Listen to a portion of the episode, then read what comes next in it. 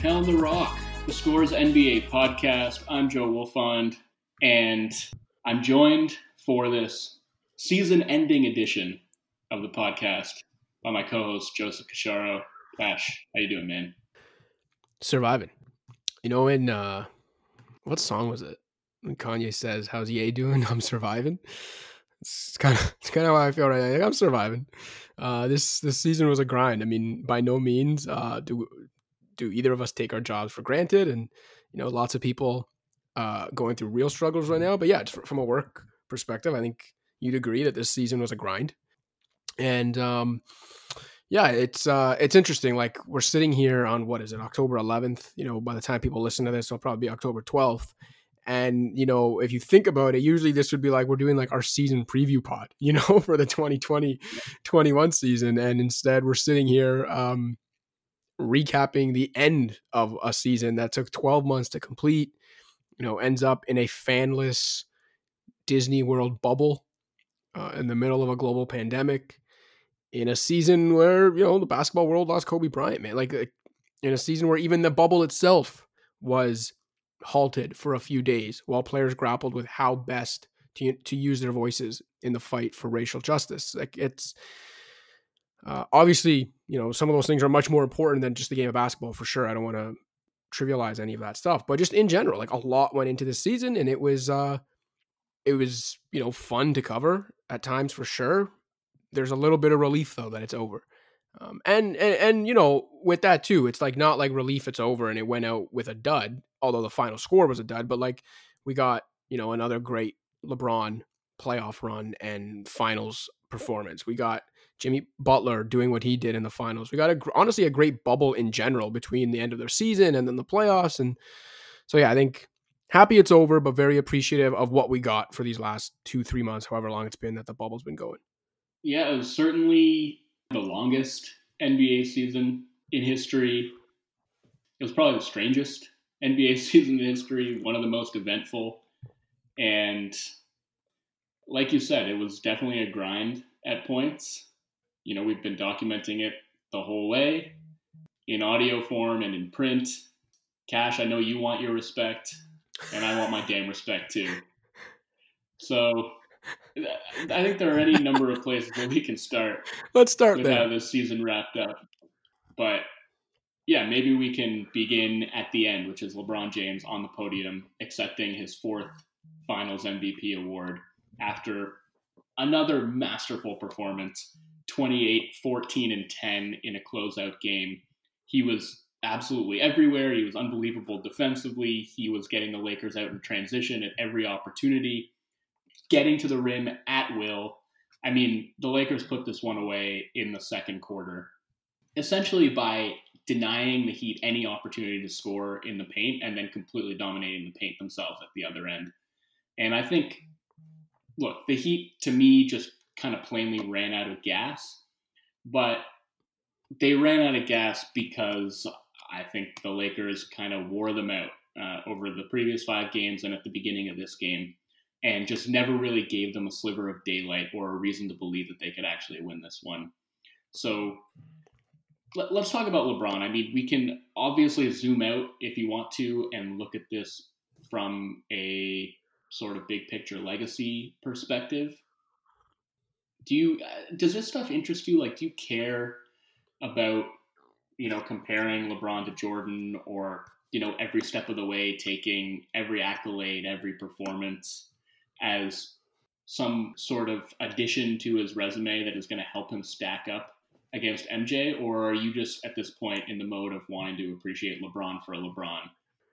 Yeah, look, for me personally, you know, I'm about appreciating LeBron's greatness and uh, appreciating LeBron's greatness at every opportunity, you know, not just in the finals, like game 61 of the regular season in February or March. We should be le- appreciating LeBron James's greatness because we don't know how much longer we'll get this from him. Although I say that, in six years from now, we might be talking about LeBron winning another Finals MVP while averaging a triple double in the final. Like it's it's unbelievable, man. He uh, he averaged 29.8 points, 11.8 rebounds, and 8.5 assists on 64.7% true shooting in this series. Like, think about those numbers, man. In the NBA Finals, to win another title. And that was in a series where I mentioned a couple times on this show throughout the series that even though I think he was going to be finals MVP, I also didn't feel like he had ever hit top gear in the series. And then we're sitting here at the end of it talking about how he basically averaged like 30, 12, and 9 on 64% true shooting. Like this guy is unreal. And, you know, over the last decade and a half plus, we've run out of words to describe what we're witnessing. It's um it's something else, man. yeah, anyway, to, to answer your question, for me personally, I'm about appreciating LeBron regardless. But it does interest me how I don't care how others perceive him. That doesn't take away like how much I can appreciate him. But I, it does interest me seeing how the conversation has changed and how the perception of his legacy has changed, right? Because you know, while there's always going to be like the most fervent of the Jordan truthers that are never going to accept that LeBron is very much in the conversation, which he is, by the way, I do think you've seen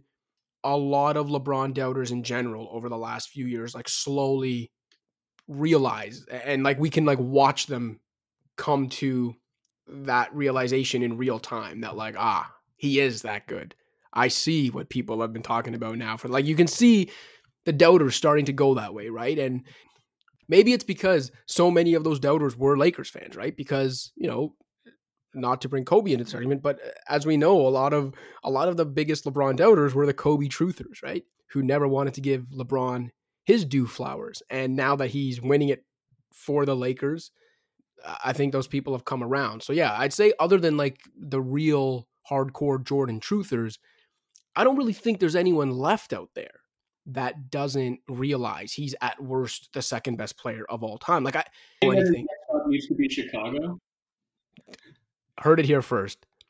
LeBron's going to the Bulls.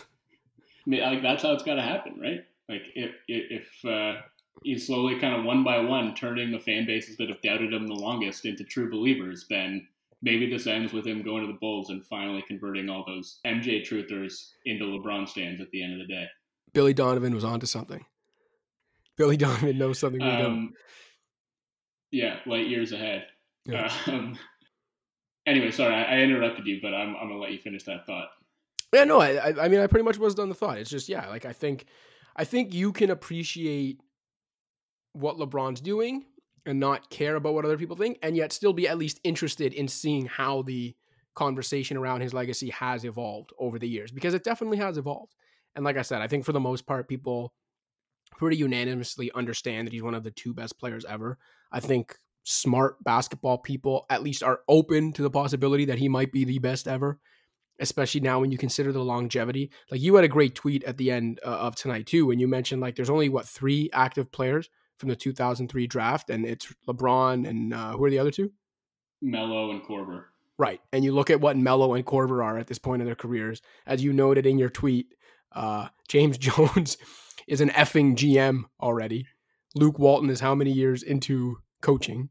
Like those guys are from that class. And as I noted earlier in this playoff run, like look at the way, you know, like uh, I was going to say we, although not you, because you don't heap praise on uh, Rajon Rondo. But look at the way, seriously though, look at the way like people, you know, will heap praise on a guy like Rondo or Dwight or one of those types of players. where it's like you know, at this stage of his career, to even even be a positive contributor, like after a tough season or whatever in the finals or in the playoffs, it's such a great story. And it's like LeBron's been in the league longer than those guys and he's older than them.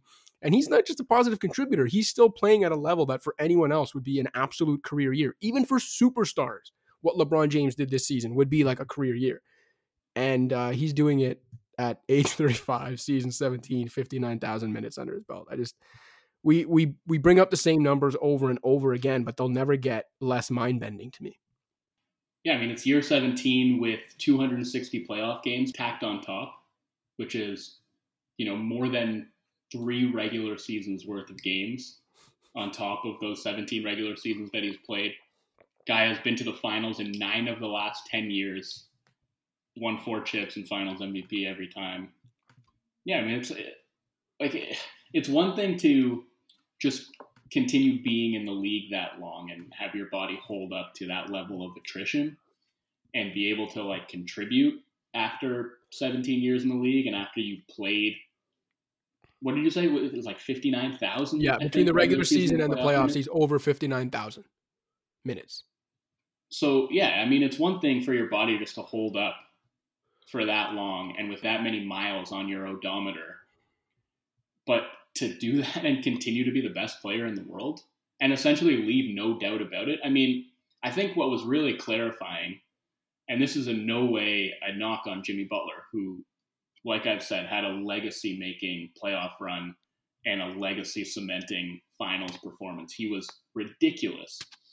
And to see him just completely sputter to the finish line and run out of gas in this last game after leaving it all out there in game five, I mean, full credit to him.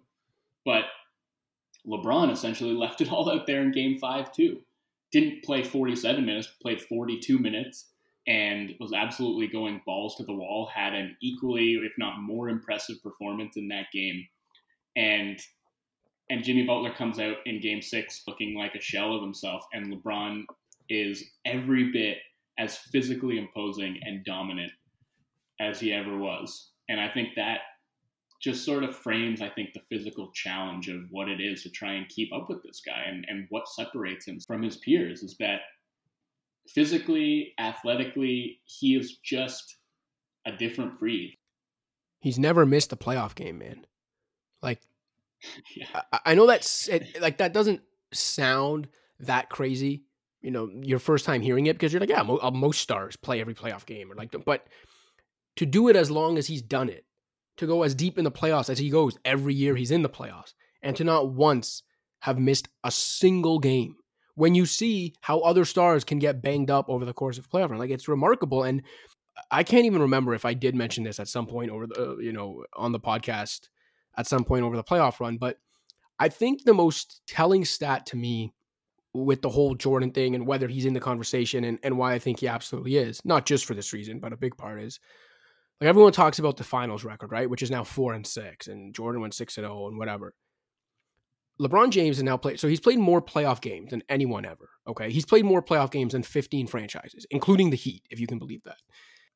He's played 81 more playoff games than Michael Jordan. So the sample size is much, much larger.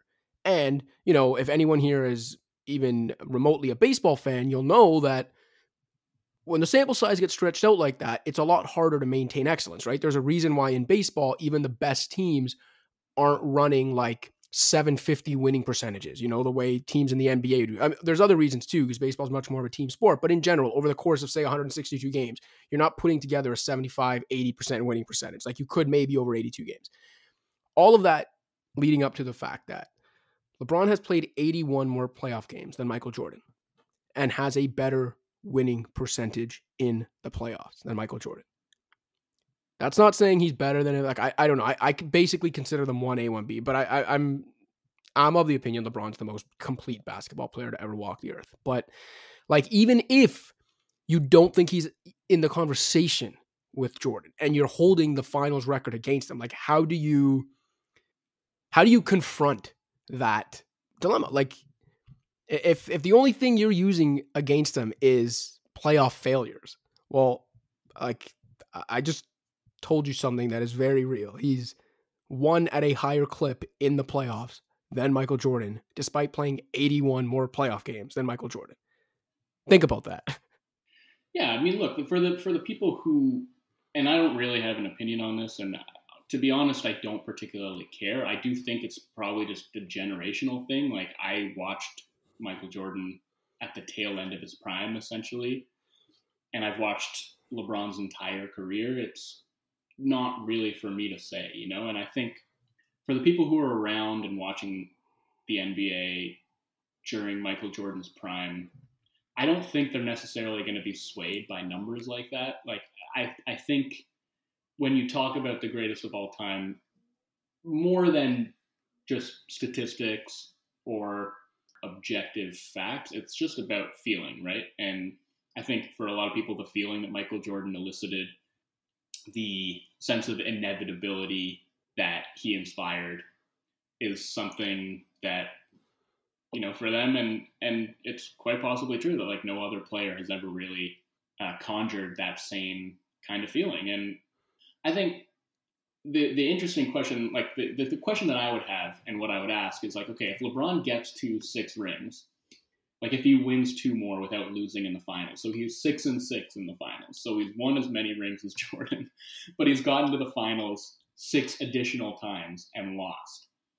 Is it still fair to hold that finals record against him? No, it's you know? absolutely like, not. But those people will because they don't understand like math and the way winning works. That's someone I can't remember who it was, but someone brought this up on Twitter tonight too, and they they sarcastically said like Jimmy Butler had this awe-inspiring playoff run, and you know made himself a legend based on what he did in this playoff run and specifically in the finals.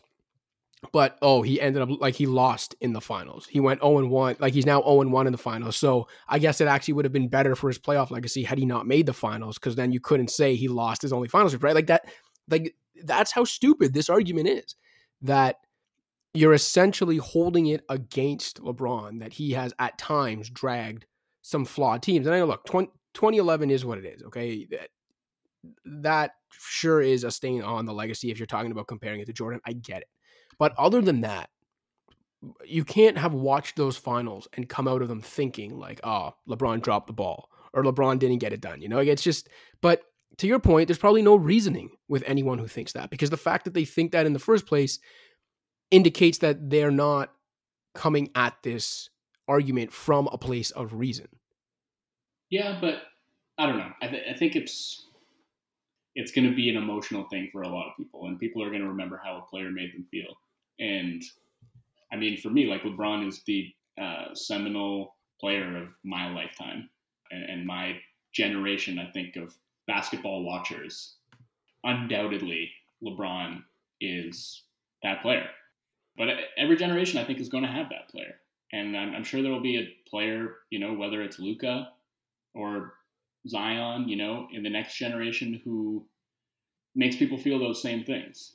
And that, you know, that, that generation will probably insist that their guy is the greatest of all time, and there will be no reasoning with us. So we'll be able to tell everybody that we watched LeBron in his prime and we got to see his entire career play out and appreciate it.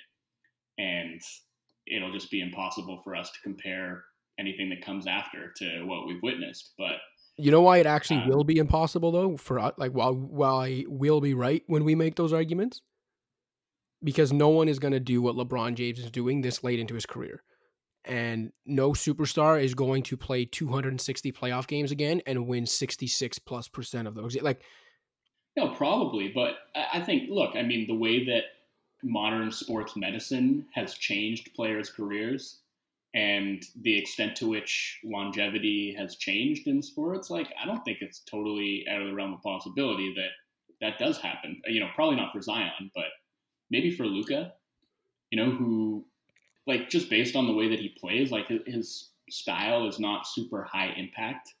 So I think it's entirely possible that he has an incredibly long and successful career. But this is why I like I don't like to get bogged down in this kind of stuff because I just think it it distracts from just appreciating what LeBron has done and who he is. But look, I'll just say after last year with the kind of disaster that that Lakers season was, the injury that he suffered, how frankly appallingly bad he was defensively. He gave minimal effort at that end of the floor the entire season and that was carryover from the last couple years in Cleveland too, where throughout the regular season he cranked it up in the playoffs, but it, it seemed like his days of being a dominant, imposing defender were over.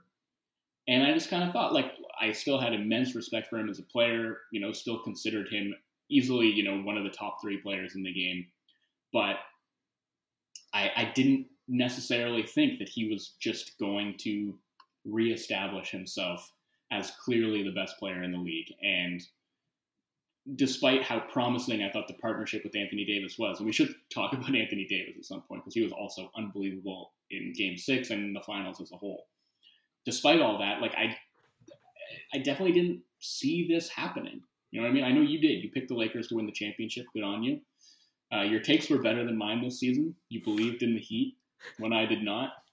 Uh, and, and I thought the Lakers would be really good, and I thought they would get to the conference finals. But like, I, I saw it more as like LeBron was just part of this cohort, you know, this group of very, very good players, not as sort of number one with the bullet, the way that he'd been in past years. And so for him to have just come out and reestablished himself as that guy uh, and, and to show no signs whatsoever of slowing down is, I hesitate to use this word, but it's miraculous, man. Uh, it's unbelievable, man. But uh, on that note, I mean, you mentioned Anthony Davis. You started by talking about the Lakers' ability to take away the paint uh, on one end and dominate it on the other end in the championship clinching game six. And the biggest reason for that was the biggest guy on the court for the Lakers, and that was Anthony Davis. You know, I, I was pretty hard on him for that game three stinker he put up when, you know, some of his old flaws kind of came back to bite him in that game and his inability or like discomfort dealing with double teams or not even double teams, but just like extra defensive attention. But I mean, other than that one misstep, he was just about flawless in this series um, on both ends of the court. I thought, you know, not that we didn't already know how versatile a defender he was, but his his defensive impact and his defensive versatility just blew me away. Like basically from start to finish in this series, man. I mean, you know, whether it's shutting down Jimmy Butler in game four, which, you know, maybe that has more to do with Jimmy being gassed after the game three performance, but still, like Anthony Davis did a hell of a job on an elite wing scorer one game, does a hell of a job on a star big man in Bam the next, the whole time being at the kind of center of what the Lakers do as a team defensively. You know, uh, end of game four, he's he's re- recovering to Duncan Robinson and taking away his airspace and not even letting him get a three point attempt off because of his like length his defensive presence of mind, and then coming back down the other end and hitting the three point dagger, you know, to seal game four. Uh, again, in this game, in game six, just completely dominated the defensive paint. Like the ground he covers, his length, the, the versatility of the like one on one assignments he can take on. It, uh, it it doesn't make sense sometimes, man. Like watching how good this guy is defensively. Uh, there were moments in this series when he looked like the best player in the world. You know, like games one and two, uh, was some of the best basketball I've ever seen from a big man. And I, don't even necessarily want to call him a big man because that puts him in a, in a certain kind of box that I don't think he actually fits in. Like he plays closer, I think, to a wing in like a six foot eleven body than he does a big most of the time. And I think some of that you could say was maybe unsustainable because of just the way that he shot the ball. Like I, think he shot what like forty seven percent from three in this series, and he was absolutely cooking from mid range as well. Like I, I think that was maybe stuff that was like a little bit above his head, but outside of that, this is all stuff that is well within his purview and that I think we're going to see him continue to do for the next five, six years. And I think, you know, obviously maybe the lesson from the Anthony Davis side of things is winning really does solve everything, right? Like you remember Anthony Davis's Q rating was in the toilet after last season. He sabotages the Pelican season, asking for a trade, you know, midway through, even though he had a year and a half left on his contract. Winds up, you know, creating a situation where not only does he basically just sit out half a season because there's no longer any reason for the Pelicans to play him, but it completely tanked the Lakers season because you know every single role player essentially every young player on that team knew that they were expendable and that LeBron was trying to get them traded for Anthony Davis. There's that shot of LeBron sitting at the end of the Lakers bench like five or six seats clear of any other player on his team. So that happened and it was a whole mess and then eh, you know AD shows up on the last game of the regular season wearing a T-shirt that says "That's all, folks." And I, you know, I, I, don't think that I, I don't know how many people's opinions about what Anthony Davis did or his character or whatever the criticisms of him were. I don't know how many people's minds have actually been changed about that, but I think in a lot of ways, like what Anthony Davis did has been vindicated because a lot of people are demonstrating a far greater appreciation for his game than they were last year or in previous years, and then they would have been if he'd been a Pelican this year and you know they lost in the first or second round. Look, I mean, uh, for me, you know, I, I spent some time this season, as recently as last week, you know, talking about whether, as good as Anthony Davis is, whether he's the kind of guy that can be like the number one on a championship team. And what I say now at the end of the series is like squabble all you want about whether he's a one, a one B, a two, whatever. Here are the facts, okay? Anthony Davis just had a postseason, not a finals, a postseason where, first of all, just like the regular season, he was the Lakers' leading scorer in the playoffs.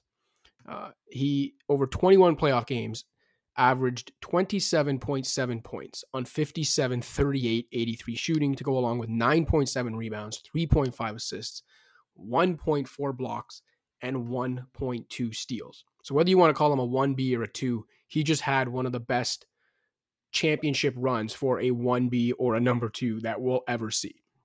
He's been the best player on, you know, like a little better than middling Pelicans team that made the second round.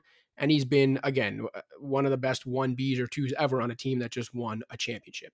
And as I told you off the air last week, uh, even though it blew my mind, that out of 914 players in NBA history that have played at least 30 playoff games, Anthony Davis is third in per game scoring.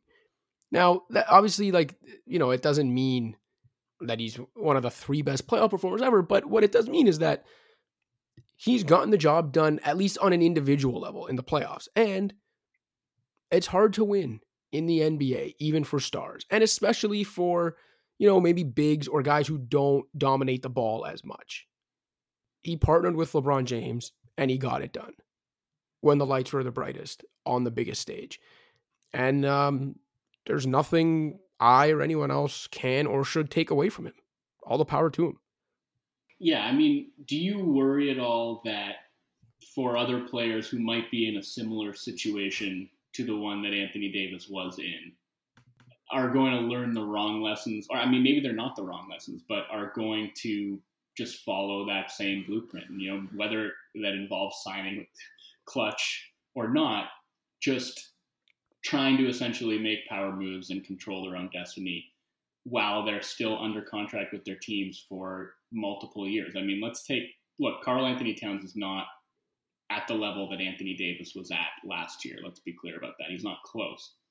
But, you know, let's say Karl-Anthony Towns with two years left on his deal, he sees what Anthony Davis just did and he decides, you know, forget my contract situation. I'm forcing my way out to a championship contender.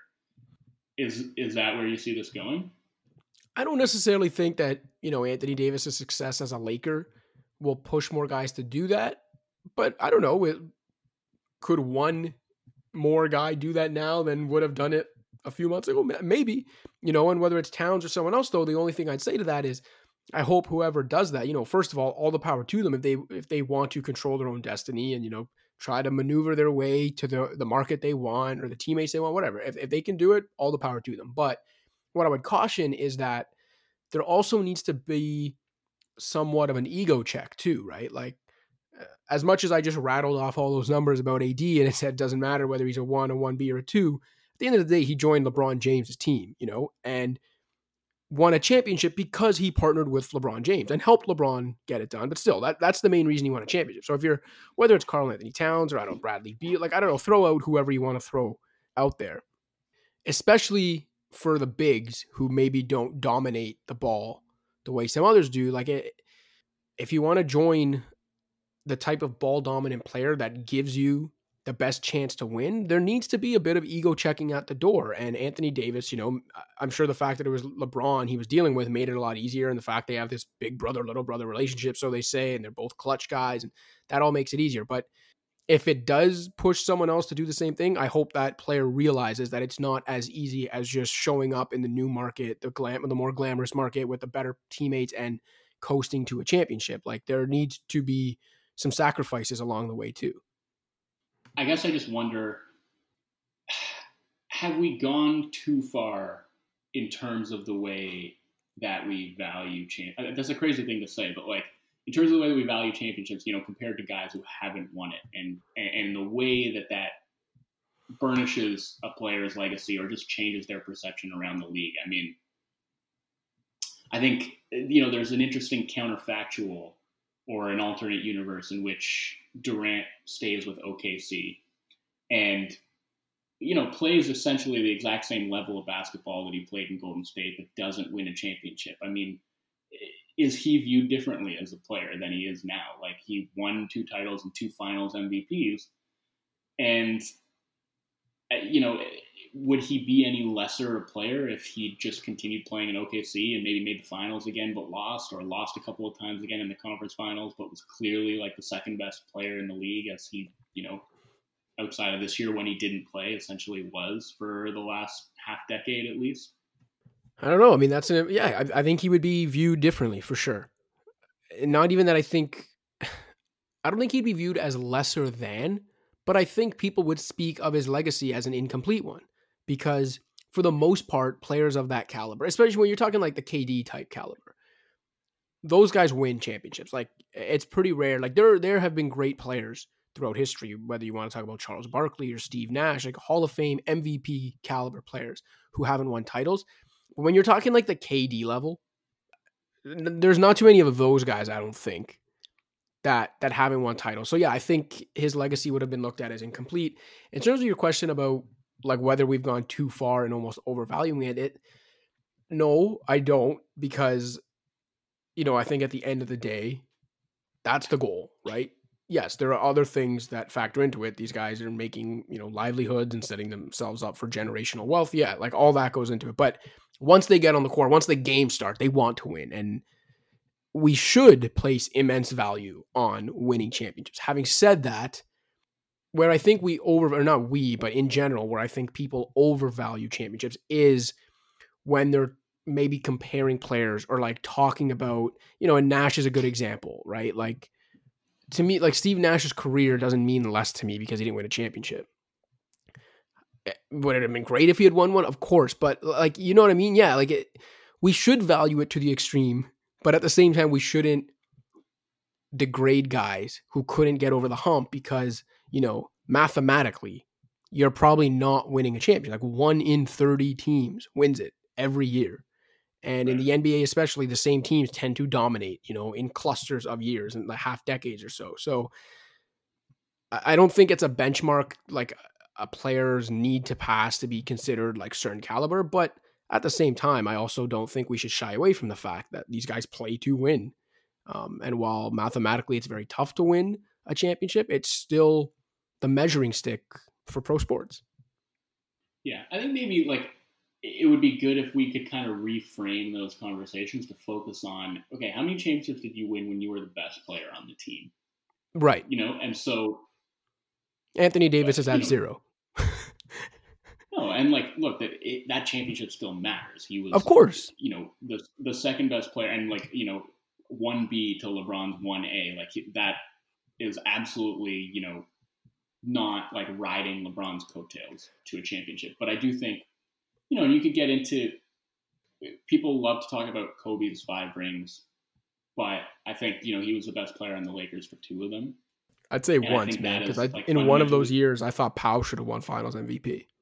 Yeah, 2010. Well, but like, was was Pau the best player on that team overall? Right. he might have been the best no. player in the finals that yeah. year, but I think I think Kobe was probably still the best player on that team. But you know, so if if somebody wants to hold up Kobe's five rings against LeBron's four, then I think I would counter by saying, well, like LeBron has four rings in which he was the best player on his team, and Kobe has two such rings. Like I think just adding in context and, and differentiating it in that way would be helpful. Not that I think that's actually going to happen because nuance tends to get shoved out of conversations like this, but look, I just think it's really tough to win in the NBA, and even for look, even for LeBron James, who we spent the first half of this podcast talking about how he's you know undoubtedly one of the two best players of all time, he's not able to win it alone. Jordan had Scottie friggin' Pippen, who was really really good. If you know you know your basketball from the '90s, like you don't win championships alone. Even in the NBA, even in the league and the sport where one dominant talent can impact the game like no other league or sport, you still can't win alone. So, yes, we should use championships um, we should value championships the way we do because that's what everyone's playing for, but we also shouldn't degrade guys who maybe could never get over the hump and win one because there is so much context that goes into a championship journey or a career, whatever the case may be. And to just say, well, a guy didn't win one, and so therefore he can never be this caliber of player, I think is is just such lazy analysis. What's up, Pound the Rock listeners? Just a friendly reminder to rate, review, and subscribe to Pound the Rock on iTunes, SoundCloud, Stitcher, Spotify, or wherever else you get your podcasts. You can also check out the Score's other sports podcasts. For Major League Baseball, there's Expand the Zone. For soccer, we've got Sweeper Keeper. Puck Pursuit has you covered for the NHL. And the Fantasy Football Podcast with Justin Boone covers, you guessed it, fantasy football.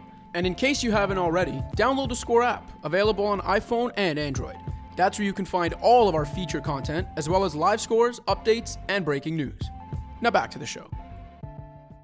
So speaking of which, I mean the the Miami Heat obviously end up coming up short, but I think this was just like an incredible run that deserves to be memorialized, and I kind of think they will go down. I think as one of the more memorable and inspiring non-champions that we've seen in recent history because you know it's kind of all that stuff that we were talking about about what you remember, like how you remember certain players and teams. So often is just based on what they made you feel, and I think you know from where I sit at least, this was like one of the more unexpected finals teams in the last little while.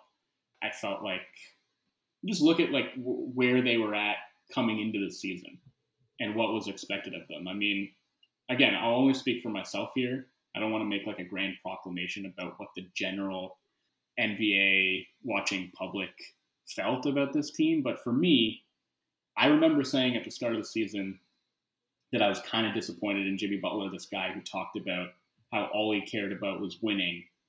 You know, turning his back on what I thought was a championship contender in Philadelphia to go sign with like a middling Miami Heat team and I remember thinking that that told me that, okay, maybe Jimmy Butler wants to win, but he really only wants to win on his own terms. I didn't expect this team to do a whole heck of a lot. And I expected them, frankly, to lose in the second round of the playoffs. But they just continually showed, I think, a whole lot of grit, intelligence, connectedness, and skill that was pretty inspiring and you know for them to not only get to the finals but then dealing with the injuries that they were dealing with to actually push it to six games it sucks that they ran out of gas. Um, and, and, it sucks that, that they couldn't be fully healthy because i think it would have been a different series and maybe they really do have a chance to to knock the lakers off. But man just uh, just a hell of a run and hats off to that team. Hats off to Erik Spoelstra, who I thought established himself as the best coach in the NBA throughout the postseason. He's a savant. Just an absolute masterclass for him. And this was, you know, look, it's not like this concept of heat culture is like a new thing. Players talked about it, you know, even when we had the big three era.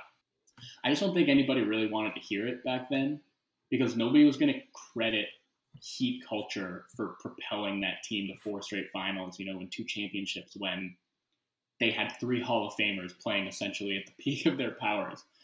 And I think this season really was the true showcase of all that stuff, all that, you know, the, the organizational principles that the Heat have kind of always liked to talk up about themselves. It's like, I think this season we kind of got to see the real value in that and see what it looks like, and got to really see and appreciate Spoelstra's ingenuity, and I also just like got to really see and appreciate Jimmy Butler, and uh, I, I, just think that they deserve a whole lot of credit. And I, I know, you know, the idea of a moral victory is completely antithetical to everything that that organization stands for. But as far as moral victories go, this was one of the best. Yeah, and I think the way you know that franchise conducts itself, you know, between Pat Riley, Erik Spoelstra, and even Jimmy Butler himself, I think they'll walk out with their heads held high, deservedly so. But I also think that yeah, they they're coming out of this, you know, without a shred of feeling like this was a moral victory. You know, I, Jimmy Butler knows how long it took him just to get here. I don't think he takes for granted that it's just going to happen again next year or two years from now. Now, having said that, the Heat are in very good position because you know Jimmy Butler is a 16 game player. So even if even if he you know maybe loses a step over the next couple years because he is on the wrong side of 30 now, like I I would still have faith in Jimmy Butler being able to be an elite ball dominant superstar in the playoffs for at least the next couple years. They've got him under contract. Bam Adebayo is, you know, the prototype of a modern big man and is only going to get better. He already he got better over the course of the season and then got better again when players came back in the bubble. You know, they have those guys locked up or they will have Bam locked up soon enough and they'll be able to have those guys locked up.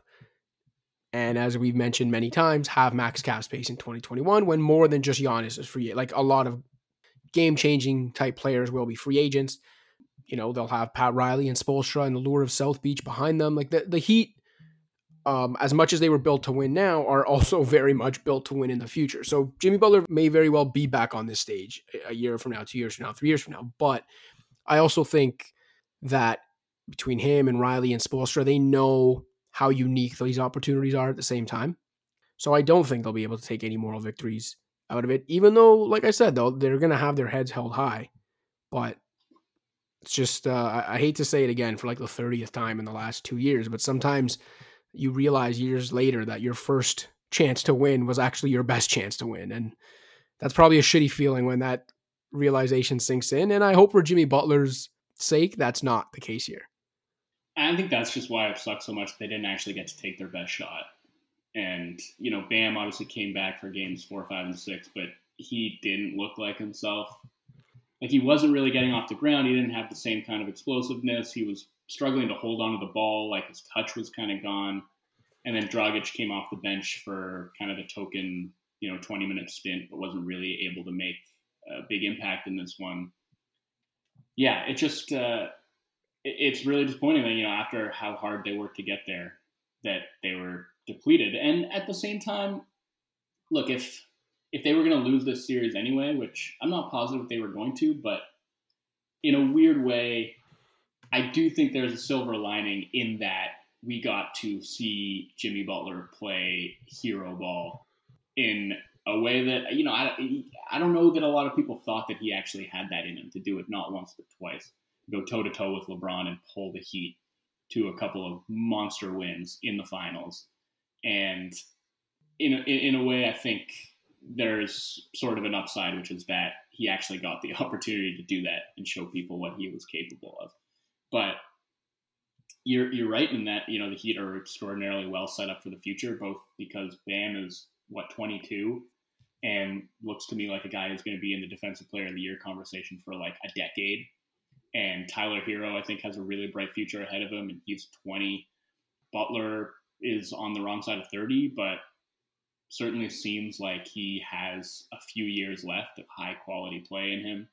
And they're they're going to have max cap space potentially. Duncan Robinson and yeah, Duncan Robinson ideally will be around, and if they do manage to pull in, you know, another superstar, and especially if it's a guy like Giannis, having a guy like Duncan Robinson to play off of him is that's pretty nice. Um, and the thing, you know, you mentioned about Butler being ball dominant. I actually think what's great about Jimmy Butler is he's not really ball dominant, or at least doesn't need to be.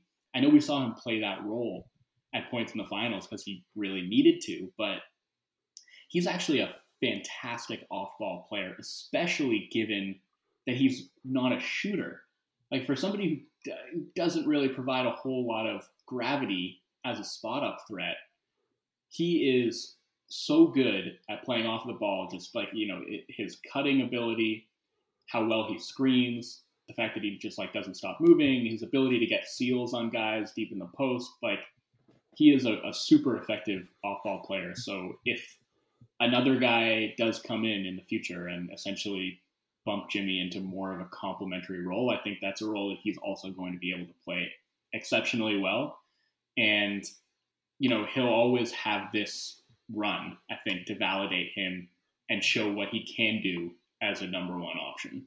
So yeah, and I, you know, I think something that he that he can take with him. You know, for sure. I mean, he he is a fantastic off ball player. Um, I, I think you know when I talk about ball dominant, what I meant too is that he's you know he's proven like he's capable of doing it. Right. So if you have Jimmy Butler in a playoff series, you know you at least have a guy that is capable of being like the elite ball dominant type of perimeter player, scorer, playmaker that could be the best player um, on a championship level team or a finals level team, right? And I think that's a big proving ground. You know, the fact that we are now certain he can be that guy. But one thing I wanted to touch on too before we go, because obviously, you know, we talked about LeBron and AD, and now we've talked about the Heat and, and their future. One thing I did want to touch on is the Lakers supporting cast, which, look, I think at times both of us mocked them this season. And, and even like going back to last July, right?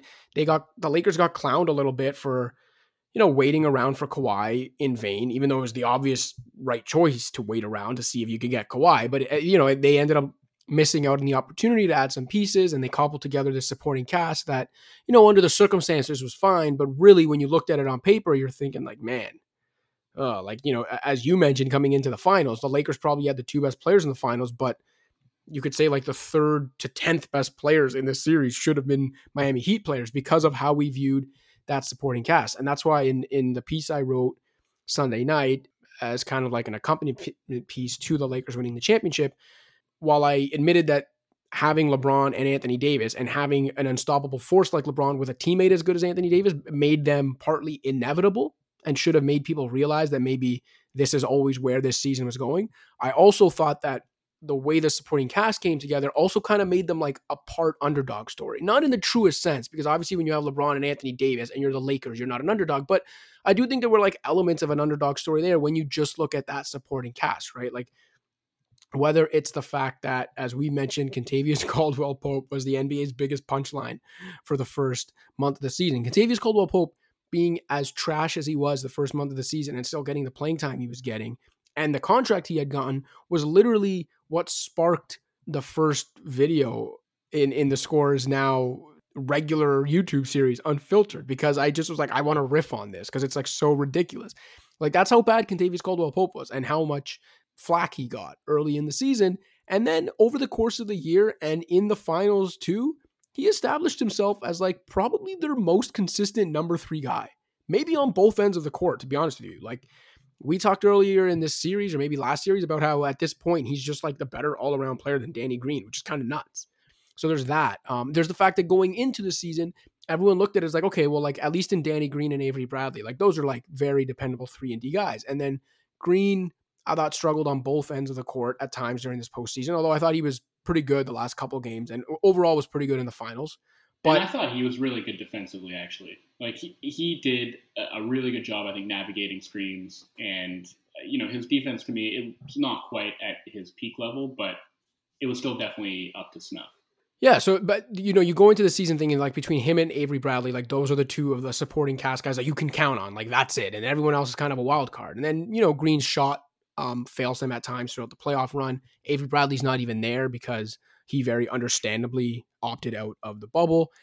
And you're left having to rely on guys like KCP, you know, um, Dwight Howard, who was very much a reclamation project for this team, signed a non guaranteed contract. And, you know, I don't think either of us are the biggest Dwight fans, but he was a positive contributor and played 69 of 71 games for them and was a pretty important part of their third ranked defense too right and and having them be as good as they were when they went with those jumbo lineups, him and AD together. You know, he accepted the workman like role that the Lakers had planned for him. And, you know, some of that was probably easier to do when he was on a non guaranteed contract. But then, to his credit, you know, works himself to a point where he ends up starting seven of the final eight games in their championship run.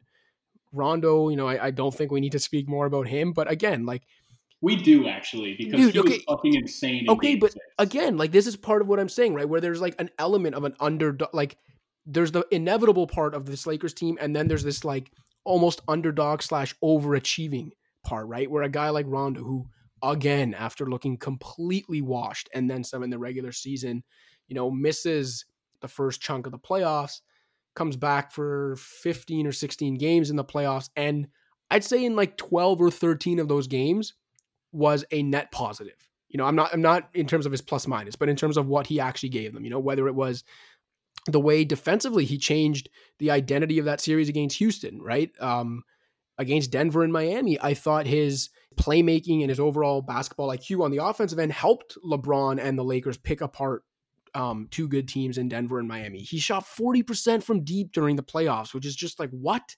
Rondo? You know, and and it, like the list goes on and on. Markieff Morris, who I thought for the most part was pretty awful as a Laker, and then ends up with a playoff effective field goal percentage of like 61 point something. Like he made big shots for them almost all the way through throughout the playoffs, other than the horrible mistake he made at the end of game five. And uh, Alex Caruso, we liked his game, but for the most part, like to a lot of casuals, the guy was just a meme, right? That didn't look like a ball player, and everyone makes fun of his hairline or whatever. And it's like, yo, Alex Caruso proved that he's a pretty damn good role player. And, you know, his shot isn't always there, but a great defensive player, really smart off ball player, has earned LeBron's trust. I mentioned earlier in this playoff run, like Caruso's the kind of guy that's going to be a good team role player for like the next decade, you know? And by the way, got a start in the championship pitching game. Frank Vogel wasn't even the first choice to be this team's head coach and ends up pretty masterfully guiding the league's glitziest franchise, steers them through a pretty dominant playoff run. I thought, for the most part, pushed all the right buttons during the playoffs, made some nice adjustments. I just, I, I can go on and on, but when you look at the the non LeBron AD faction of this Lakers team, it, there is a bit of an underdog story there, or at least a, a bit of overachieving that went on there, right? And I hope that even though I know it will get lost, um, because of the inevitability that comes with having players as good as LeBron James and Anthony Davis, I hope it doesn't get completely lost because there are some good stories there. I, I picked them to lose in the conference final, so who am I to say they didn't overachieve, right? like, I didn't expect them to be this good. I didn't. And I, I will say, you know, all due respect to KCP, who I totally agree was great in the playoffs and especially in the finals like that is one of the worst third best players that you will ever find on a championship team. And I think, you know, I go back to what Frank Vogel said when I think it was something about like him basically saying that the team had a big three, which was LeBron, AD, and their defense. And that is really what it came down to. And, and that's the thing that surprised me most about this team and the area where I think they overachieved the most because – I came into this year thinking like they were going to be elite at the offensive end, like possibly the best offensive team in the league, simply because of the power of LeBron and AD, how well they complemented each other, and then having you know a pretty nice cadre of shooters around them that was just going to make that offense virtually unstoppable. And in the end, I think when the team kind of did show warts, it was at the offensive end that they struggled. And really, like the defense was consistently fantastic from start to finish. And a huge part of that had to do with LeBron buying in and being a defensive force, you know, throughout the regular season and obviously through the playoffs. And AD, you know, he was always a spectacular defender, but to me, this was his best defensive season.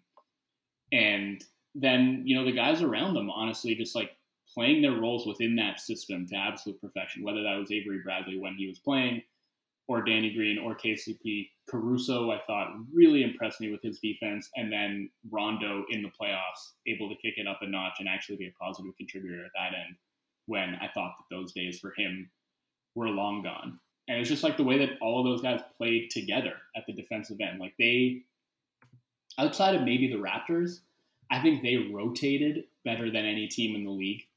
And that allowed them, I mean, you saw especially in that Houston series when it's just like they're sending hard double teams at Harden, whether or not there was a screen there, and their ability to just you know rotate on the back end of those double teams and snuff out any advantages that the opposing team thought it was going to be able to generate by having a four on three. Like somehow they managed to move faster than the ball moved, and they did it on a string and without making mistakes. And you know they did it while having one of the best rim protectors in the league, maybe the best uh, there on the back end. And um, yeah, I, I, think they all, they all deserve a ton of credit. Vogel, especially, I think, for helping to craft that defense, and LeBron certainly for setting the tone by buying in, and AD for being the anchor that made it all work. Uh, that that was what made this team as good as it was. And for anything that we can say about it being, you know, a two-player team and how that group of role players is not doing anything without two seminal superstars like LeBron and AD leading that squad, uh, I still think they deserve a ton of credit for how hard they played and how well they defended all year. Yep. And the last thing I'll say is that I think it, it seems like a lot of people think that this Lakers team is maybe not going to be the traditional Lakers team that goes on like a multi-year run because of LeBron's age and some contract status, whatever the case may be, the way other super teams may be forming. I would caution people that one, have you still not learned to not doubt LeBron James, like, or to assume Father Time is just around the corner with LeBron James? Like, yeah, sooner or later it's going to happen, but doubt LeBron James at your own peril is the first thing I'd say. Um, you know, if you think like because of his age, he's only got maybe like one or two years left of contention, I'd, I'd say maybe pump the brakes there. That's one. Two, you know, a lot of people like aren't talking about the fact that there is a path for the Lakers to have maybe not max cap space, but pretty significant cap space while having LeBron and potentially AD under contract in 2021. Maybe they're not in the mix for like the top, top tier guys like the Giannis's or Kawhi's, but they're going to be able to probably add an impact player at some point over the next one or two years. The cap sheet's pretty clean outside of LeBron and, and when they, you know, re-sign AD, assuming they re-sign AD this offseason. Wouldn't that be batshit crazy um, if they don't? But but yeah, so that's the only thing where I'd like caution maybe people that look at this. It's like, okay, the Lakers got their 17th, but you know, they they won't really have this like extended run of dominance again because of all these different factors. I'd let's say maybe pump the brakes there because I would not be shocked at all if this is just the beginning of another Lakers reign where like they're just the best team in basketball for like four of the next five years or something. They, there are tea leaves to be read where I think that's yeah, I possible. mean, if they could, um, if they can get like a Jrue Holiday, you know, somebody somebody at that kidding? level, yeah, who's you know, in 2020, I think I think Holiday's a free agent in 2021, and I think maybe that's the caliber of guy who's not going to command a max, but will be, you know, potentially gettable and might have to take a haircut to sign with the Lakers, but might be willing to do it just given the opportunity that it will afford him to compete for a championship. Like, yeah, it's it's definitely possible they can extend this window and that's even if they need to extend the window because, like you said, LeBron could very well just continue to play at this level for another couple years, another few years, however long it happens to be. Like you can't like until he gives you a reason to doubt him, nothing's off the table. You yeah. know what I mean? Like uh, he is he is the best player in the world until somebody comes and takes that belt from him. Put it like this: I think for as long as he and Anthony Davis play together, however long that may be, I'm quite confident that this team, the one they just won a championship with, will be the worst LeBron AD Lakers team. Whatever? Yeah, like if if LeBron and AD are together four years in LA, I believe this will have been the fourth best team of the ones. Like I, I'm quite confident of that. So I mean, think, think about it. You you even just kind of admitted it. They just won a championship with a supporting cast where Kentavious Caldwell Pope was the next best player, dude. They maybe needed is a bit of a stretch, but they very much welcomed somewhat sizable contributions from guys like Rajon Rondo and Dwight Howard in 2020. Yeah. Like I, I think this will go down as the worst iteration of like the LeBron AD Lakers teams for as long as they play together. Well, you know, it's contingent on health. Those guys were both really healthy of course. this year. And just as a team, I think they enjoyed really exceptional health this year. And I, I think it's reasonable to think maybe next year will be the year that is like the worst LeBron AD led team because they don't actually really have a way to make the team better this offseason outside of the trade route, which is I don't who are they really offering up in a trade that's going to net them an impact right. player. I think once Green's salary comes off the books, that's when they'll have the maneuverability that they can that allows them to actually improve the team meaningfully and I guess you know at that point they just hope that that LeBron is not suffering too significant a drop off. And again, he's given us no reason to think that that's coming anytime soon. So I don't know, man. It's it's definitely possible. Uh, I think you know you look around the league and think about what the impediment to that is going to be. I mean, I still think the Clippers are going to be really good next year. Uh, the Nuggets are up and coming. The Mavs are up and coming the Warriors are, are going to be back next year and could potentially be formidable if Klay Thompson is what he was before, and Draymond can use the added motivation of a potentially competitive team to get him back close to where he was before. And whether they use that draft pick to draft a high impact rookie or use it to trade for an impact player. There are a bunch of different scenarios in which the Warriors are back to being a juggernaut next year. But apart from that, man, I think the East, honestly, is where the biggest challenge might end up coming from. Although I still do like think pretty highly of the Clippers, so I'm not to like rule out their championship ch- chances next year. But like, I think the East is to be super interesting next year. Uh, I'm very interested to see what the Nets look like. I'm super interested to see what the Heat look like next year, and like, can they replicate the success? And like, are they closer to being the team that they were in the bubble, or are they closer to being the team they were before the bubble? Because that is a pretty significant difference and Dragic is a free agent, and if he's not there, then that's a pretty significant hole to patch. You know, what can Herro do in his second year? How much better can Bam get? How much longer can Jimmy keep doing this? Like, I'm really interested to see what that team can do, and you know what the Raptors look like next year after the season that they had, and can Siakam take another step? I mean, the Celtics, Jesus, man, the Celtics were really freaking good this year we're probably a better team on paper than the Heat, honestly. Like, probably should have won that conference final series and probably could have given the Lakers a pretty solid run for their money, too. So, a, a lot of talent in the Eastern Conference. And um, yeah, I think it's totally possible that the Lakers' path to more championships in the next couple of years is going to face its stiffest test in the finals. Yep, agreed. So, I guess we can put a ribbon on this this way. I think just an overall appreciation for what the NBA accomplished here is in order.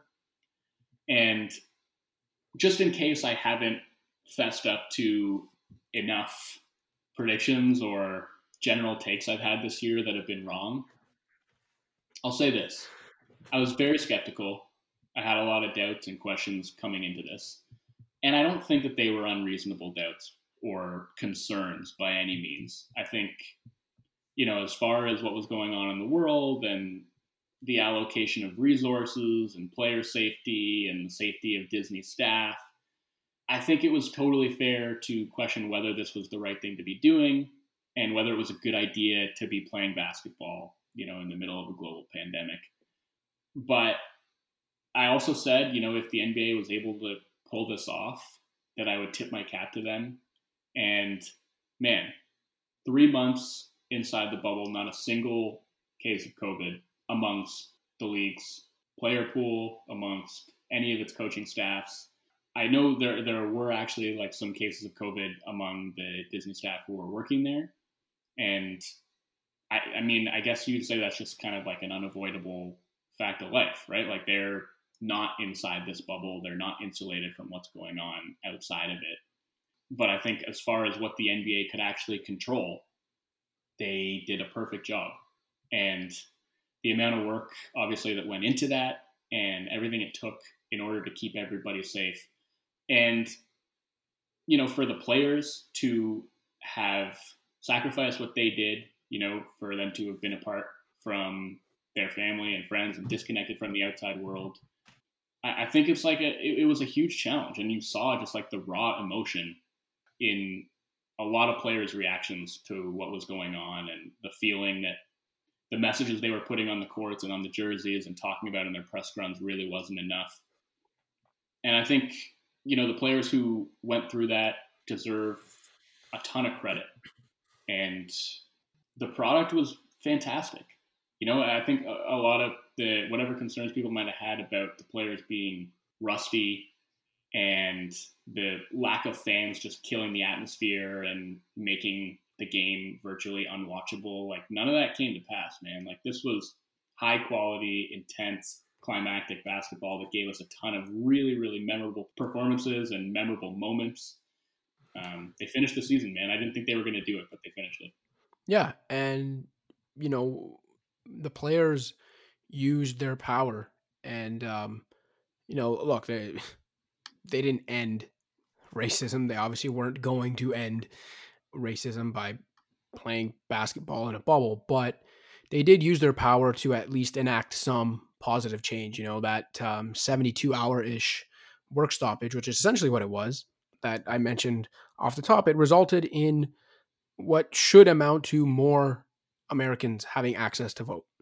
And um, you know that that might not seem like a, the biggest accomplishment given the challenges facing the U.S. and the world right now, but that is something, and and that was you know made possible by the players uh, using the power in their hands, and and good on them. So you know, hopefully that doesn't get lost. I don't think it will among all the basketball related things that happened in the bubble yeah, look, it's not um, it's definitely not a perfect league. They have their faults and their hypocrisies too, but I think I can speak for both of us when I say it's you know, it, it's the best league. It's the best sports league in the world. It's the most entertaining. I think while some of those hypocrisies definitely exist and they should be held to task for them, I also definitely think it's the league that at least is trying to do something.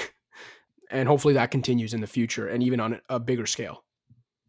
Yeah, most definitely. And I mean, the, look, we're gonna be reconvening pretty soon to talk about the off season, and um, we'll sift through all of this stuff and start to look ahead. But we don't actually know when there's going to be NBA basketball again, and we don't know what it's going to look like. Whether it's going to have to be in a bubble still, or whether you know the NBA is going to push back the start of next season to a point where they think that they're actually going to be able to get fans in arenas or at least let players, you know, play in their home markets. There's really so much that's still up in the air right now, uh, from the league's finances and what the salary cap is going to look like next year to, you know, just when the season is going to start. There's a ton of uncertainty. So uh, I think we just have to kind of sit with this and savor it and be glad that we got to see a satisfying conclusion to this season because it certainly seemed for a long time that we weren't going to get that. So, man, let me just say it's it's been a pleasure covering this insane season with you. And uh, likewise, man, it's been a wild ride together. It has, and uh, I'm looking forward to the next one, whenever it should happen to be. Yes, sir. I'm sure uh, plenty of hot takes will be had Plenty of clowns will be called out. Plenty of frauds will be exposed, and uh, I can't wait to do it all together again. Same man. And uh, to all our listeners, I, I want to say a huge thank you sticking with us through you know a long hiatus and a lot of uncertainty and uh, a pretty strange and unique and interesting bubble viewing experience. I'm probably going to take a little bit of time off to just decompress after all this. Cash, I'm sure you at some point will be doing the same. But uh, we'll definitely be back sometime in the not too distant future to start to look ahead to the draft, free agency, and maybe somewhere further along the line next season. So, with that, we're going to sign off. For Joseph Casciaro, I'm Joe Wolfond, Pound the Rock.